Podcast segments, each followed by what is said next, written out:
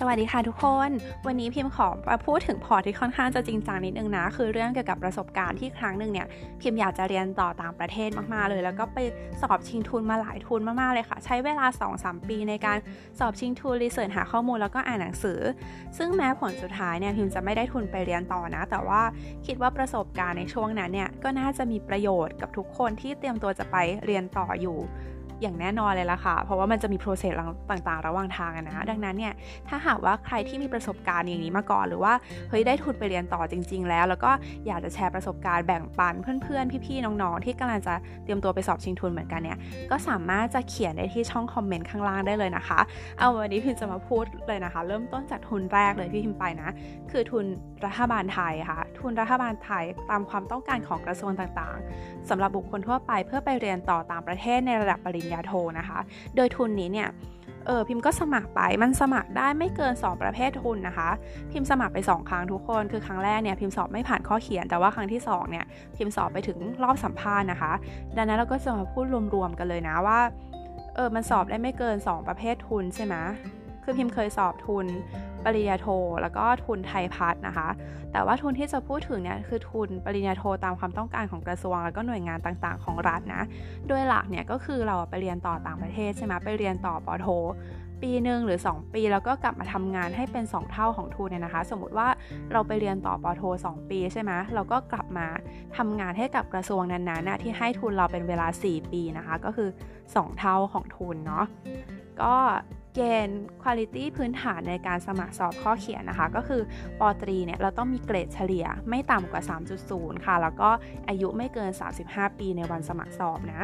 ส่วนข้อสอบในข้อเขียนนะคะ ก็จะมี 2 วิชาหลักๆ ก็คือภาษาอังกฤษกับความสามารถทั่วไปเชิงวิชาการค่ะ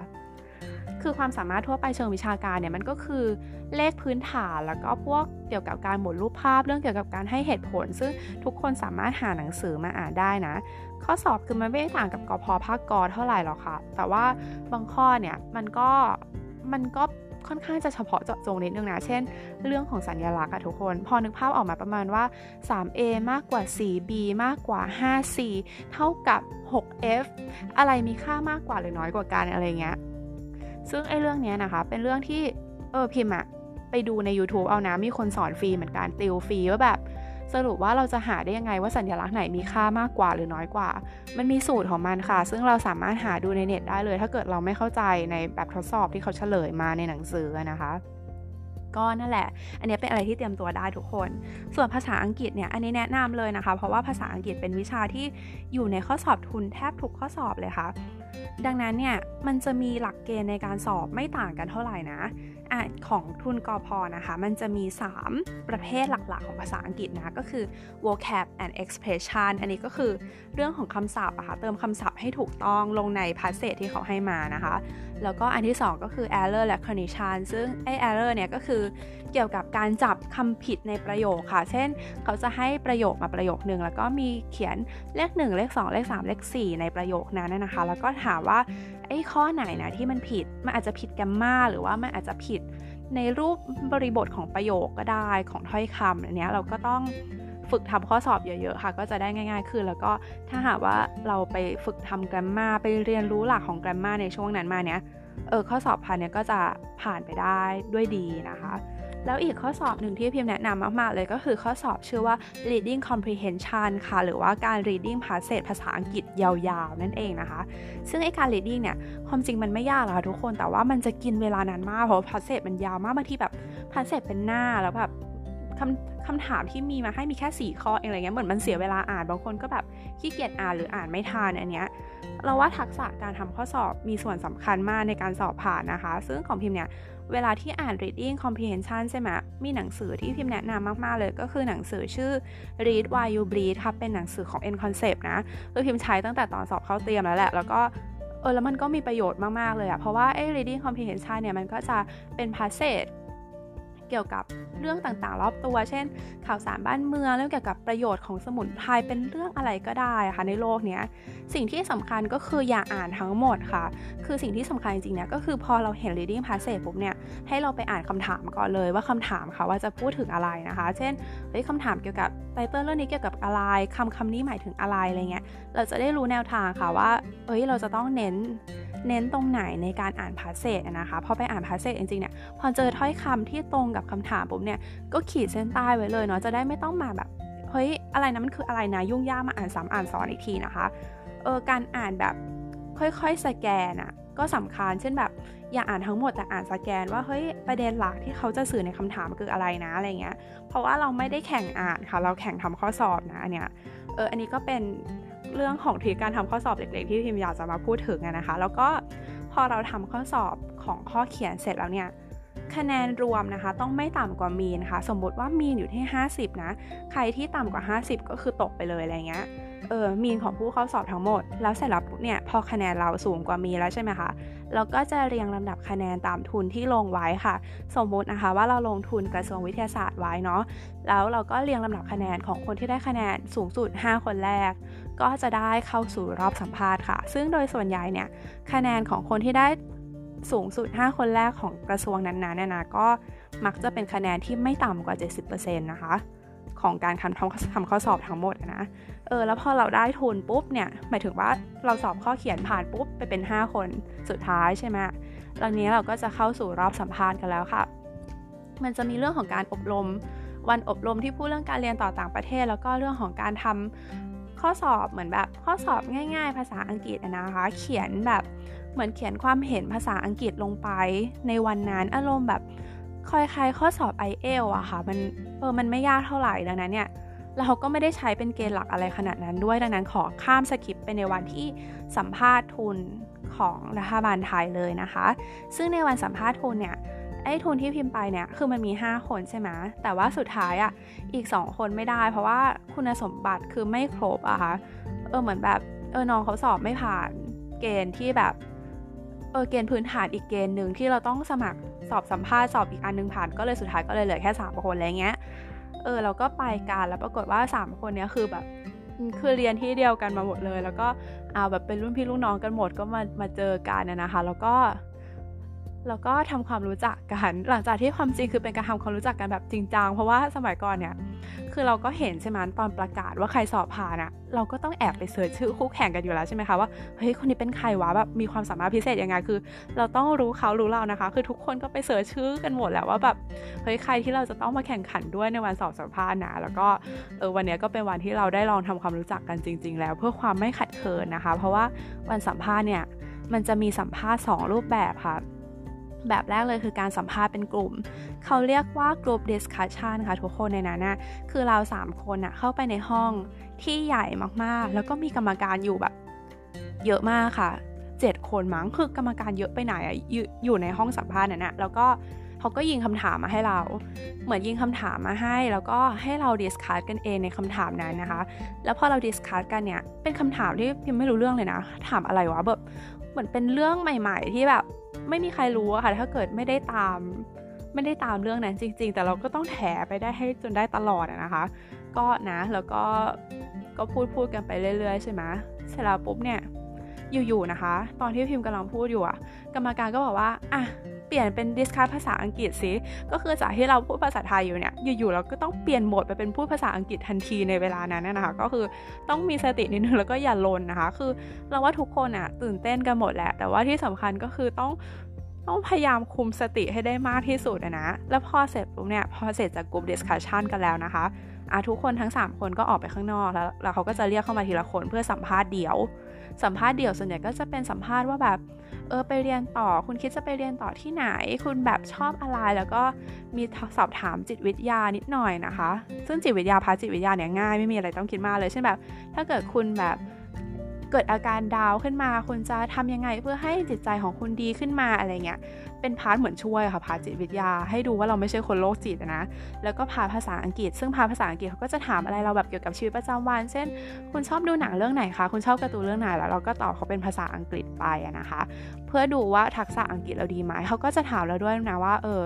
เราได้ IELTS หรือ TOEFL เท่าไหร่ ได้ IELTS TOEFL เท่าไหร่นะ อะไรเงี้ย เพื่อเป็นเกณฑ์ว่าเราจะไปเรียนต่อไหวไหมนะคะ บางทีอะบางที i อเอล TOEFL เราอาจจะไม่ถึงก็ได้ แต่ว่าเราก็อาจจะต้องไปเรียนเสริมตอนที่เราไปเรียนที่ประเทศนั้นๆนะคะ ซึ่งปกติเนี่ยค่าภาษาอังกฤษในการที่จะไปเรียนต่อต่างประเทศได้เนี่ยก็ต้องมากกว่า 7 ขึ้นไปนะคะ อันนี้หมายถึง i อเอลนะเออ i อเอลมากกว่า 7 ขึ้นไปก็จะค่อนข้างจะโอเคหน่อยนะ ถ้าเกิด 6.5 ก็บางบางที่อาจจะยังไม่รับก็ได้อะไรเงี้ย อันนี้ก็เป็น จบในเรื่องของทุนรัฐบาลไทยนะคะ เราไปต่อกันอีกทุนนึงดีกว่า ซึ่งทุนเนี่ยเป็นทุนที่ความจริงพิมพ์คาดหวังมากๆเลยนะเป็นทุนที่แบบทำลายเราให้เจ็บปวดแสนสาหัสมากๆเลย ก็คือทุนมงบูโชค่ะ หรือว่าทุนของรัฐบาลญี่ปุ่นนั่นเองทุกคน ทุนมงบูโชเนี่ยอะ เราจะมาพูดกันแบบจริงจังเลยนะ ว่าทุนส่วนใหญ่ที่มันเป็นที่นิยมเนี่ย มันมีอยู่ 2 ทุนในทุนมงค่ะทุกคนก็คือทุนของ undergraduate กับทุนของ research student undergraduate ก็คือทุนของคนที่ยังเรียนไม่จบนะ อารมณ์ว่าเราเรียนสมมตินะทุกคนเราเรียนจบม .6 ปุ๊บใช่ไหมแล้วเราก็ขอทุน undergraduate เพื่อไปเรียนต่อปีหนึ่งที่ต่างประเทศที่ประเทศญี่ปุ่น เอออันนี้คือทุน undergraduate ส่วนทุน research student เนี่ยคือเราเรียนจบปริญญาตรีแล้ว แล้วก็จะไปเป็นนักวิจัยที่ประเทศญี่ปุ่น เพราะว่าประเทศญี่ปุ่นเนี่ยคือเราไม่ได้ไปปุ๊บเฮ้ย ไปเป็นนักเรียนปโททันทีนะคะ แต่ว่าเราต้องไปเป็น research student ก่อนนะ ต้องไปเป็นนักวิจัยก่อนประมาณครึ่งปีหรือ 1 ปี ก่อนที่เราจะไปขอมหาลัยว่าเฮ้ยขอเราเข้าไปเป็นนักศึกษาปโทได้ไหมเราถึงจะได้ไปเป็นนักศึกษาปโทนะคะ โดยไอ้ทุนมงเนี่ยเราจะพูดเริ่มตั้งแต่เรื่องของการสมัครสอบตอนแรกเลยนะก็คือ เราต้องยื่นเอกสารตามที่เขาต้องการไปยังสถานทูตญี่ปุ่นใช่ไหมคะ จากนั้นเนี่ย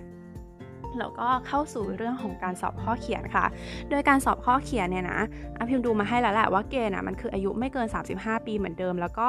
เกรดมหาลัยนะคะมากกว่า 3.25 นะ โดยที่ไอ้เกรดเนี่ยมันสามารถจะลดลงได้ถ้าหากว่าเรามีความรู้ภาษาญี่ปุ่นพื้นฐานนะคะ เช่น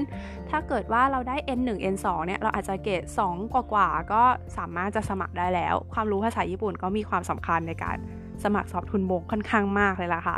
แล้วก็พอเราแบบผ่านเกณฑ์ทุกอย่างอเอกสารผ่านเรียบร้อยแล้ว เราก็เข้าสู่รอบของข้อเขียนค่ะ โดยข้อเขียนเนี่ย มันจะแบ่งเป็น 3 ฟิลค่ะทุกคน คือมันมีฟิล R1A นะคะ คือ Social Science and Humanities นะคะ R1B คือ Social Science เดี๋ยวนะคะ เดี๋ยวเดี๋ยวคือคือ R1A คือ Social Science ใช่ไหม R1B คืออะไรสักอย่างเนี่ยแหละค่ะ แต่ว่าคืออารมณ์พวกบัญชีพวกที่มีเลขมาเกี่ยวข้องอะแล้ว R2 ก็คือ Natural Science เป็น Science เพียวๆพวกคณะวิทยาศาสตร์อะไรเงี้ย ซึ่งเอ็มก็ขอพูดตรงๆเลยว่าไอ้ทุนมงอะความจริงไอ้ R2 อะเป็นที่ต้องการมากกว่านะคะ เพราะว่าเราต้องการนักวิจัยที่เป็นแบบมีความรู้ด้านวิทยาศาสตร์นะ คือพูดกันตรงๆแล้วว่าถ้าเกิดว่าเราเรียนคณะวิทยาศาสตร์อะเราจะมีโอกาสได้ทุนมากกว่าค่ะ เพราะว่าเป็นคณะที่ ความต้องการของประเทศมากแล้วพวก R&D อะเป็นอะไรที่ประเทศต้องการมากเลยนะคะแบบอยากให้มีความรู้อยากให้มีนักวิทยาศาสตร์เยอะๆ เพื่อมาพัฒนาแบบเรื่องการวิจัยมากขึ้นอย่างเนี้ย ดังนั้นอะใครที่เรียนคณะวิทยาศาสตร์อยู่แล้วแบบเราอยากได้ทุนอะ เราก็แนะนำว่าสมัครเถอะค่ะแบบเออลองลองสมัครสอบทุนดูมีโอกาสได้สูงมากๆเลยอะไรเงี้ยส่วนพีมาสมัคร R1A เป็นพวกโซเชียลไซแอนใช่ไหมเป็นพวกสังคมศาสตร์พื้นฐานค่ะ โดยพอพิมพ์สมัครไปปุ๊บ R1A นะคะพิมสอบแค่ภาษาอังกฤษอย่างเดียวทุกคน คือคือวิชาสอบมันไม่เยอะเท่าอีกอีก2ฟิลที่เหลือ R1A ก็คือสอบอังกฤษแค่ช่วงเช้าแล้วก็เสร็จแล้วก็ไปหลันลาซึ่งไอ้ภาษาอังกฤษอะมันก็ไม่ได้ต่างกับทุนกอพอมากเท่าไหร่นะ มันก็จะมี vocab expression error recognition reading comprehension เหมือนกันใช่ไหมแล้วก็ถ้าหากว่าใครอยากจะสอบภาษาญี่ปุ่นเป็นวิชาเสริมอะ ก็สามารถจะสอบได้นะคะ อันนี้เป็นช้อยส์นะว่า เอ้ยเราจะเลือกสอบภาษาญี่ปุ่นด้วยไหมแต่ว่าพิมไม่เลือกนะ เพราะว่ารู้ดีว่าสอบไปต้องห่วยแน่ๆ ก็เลยเออเออสอบแค่ภาษาอังกฤษดีกว่าอะไรเงี้ย ส่วนถ้าหากว่าเป็น R1B นะคะ ที่เป็นพวกเน้นสายแบบเอาจริงๆ ถ้าหากว่าพูดเป็นง่ายๆเลยนะ เป็นแผนการเรียนก็อาจจะเรียกว่าสิทธิ์คำนวณหรือเปล่าอะไรเงี้ย แบบไม่ไม่ได้วิทยาศาสตร์ขนาดนั้น แล้วก็ไม่ได้สังคมขนาดนั้นอะไรเงี้ย อันนี้เราก็จะสอบเพิ่มเข้ามา ก็คือมีทั้งอังกฤษ แล้วก็มีทั้งเลขด้วยนะคะ เพิ่มเลขเข้ามานะ ส่วน R2 Natural Science เนี่ยจะสอบเยอะหน่อยค่ะ จะสอบอังกฤษ สอบเลข สอบ Chemistry Physics Biology คือเอ๊ Chemistry Physics Biology เนี่ยรวมกันนะคะ เป็นแบบเออรวมกันเป็นวิชาเดียวเนาะ แล้วก็แน่นอนค่ะมี choice อีกแล้วว่าคุณจะสอบภาษาญี่ปุ่นหรือเปล่า คือทั้งแผน 3 แผนเนี่ยมีให้เลือกเป็น choice หมดเลยว่าจะสอบภาษาญี่ปุ่นหรือเปล่านะ แล้วก็เสร็จแล้วนะคะ ก็ ออเราสอบไปใช่ไหมประมาณครึ่งเดือนค่ะเขาก็จะประกาศผลว่าคุณสอบผ่านข้อเขียนหรือเปล่า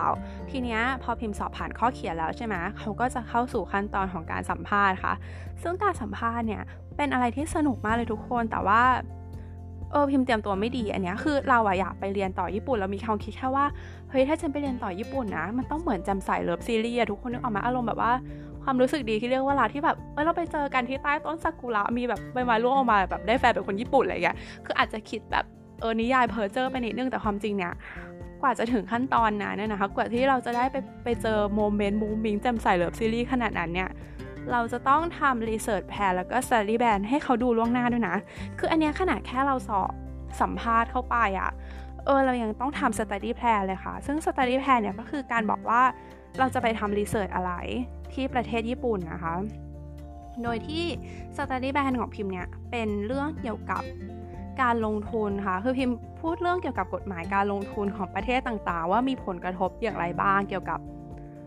เกี่ยวกับเศรษฐกิจของประเทศนั้นนะคะ ซึ่งเป็น study plan ที่งงมากเลยค่ะ เหมือนว่าความจริงอะ่ะ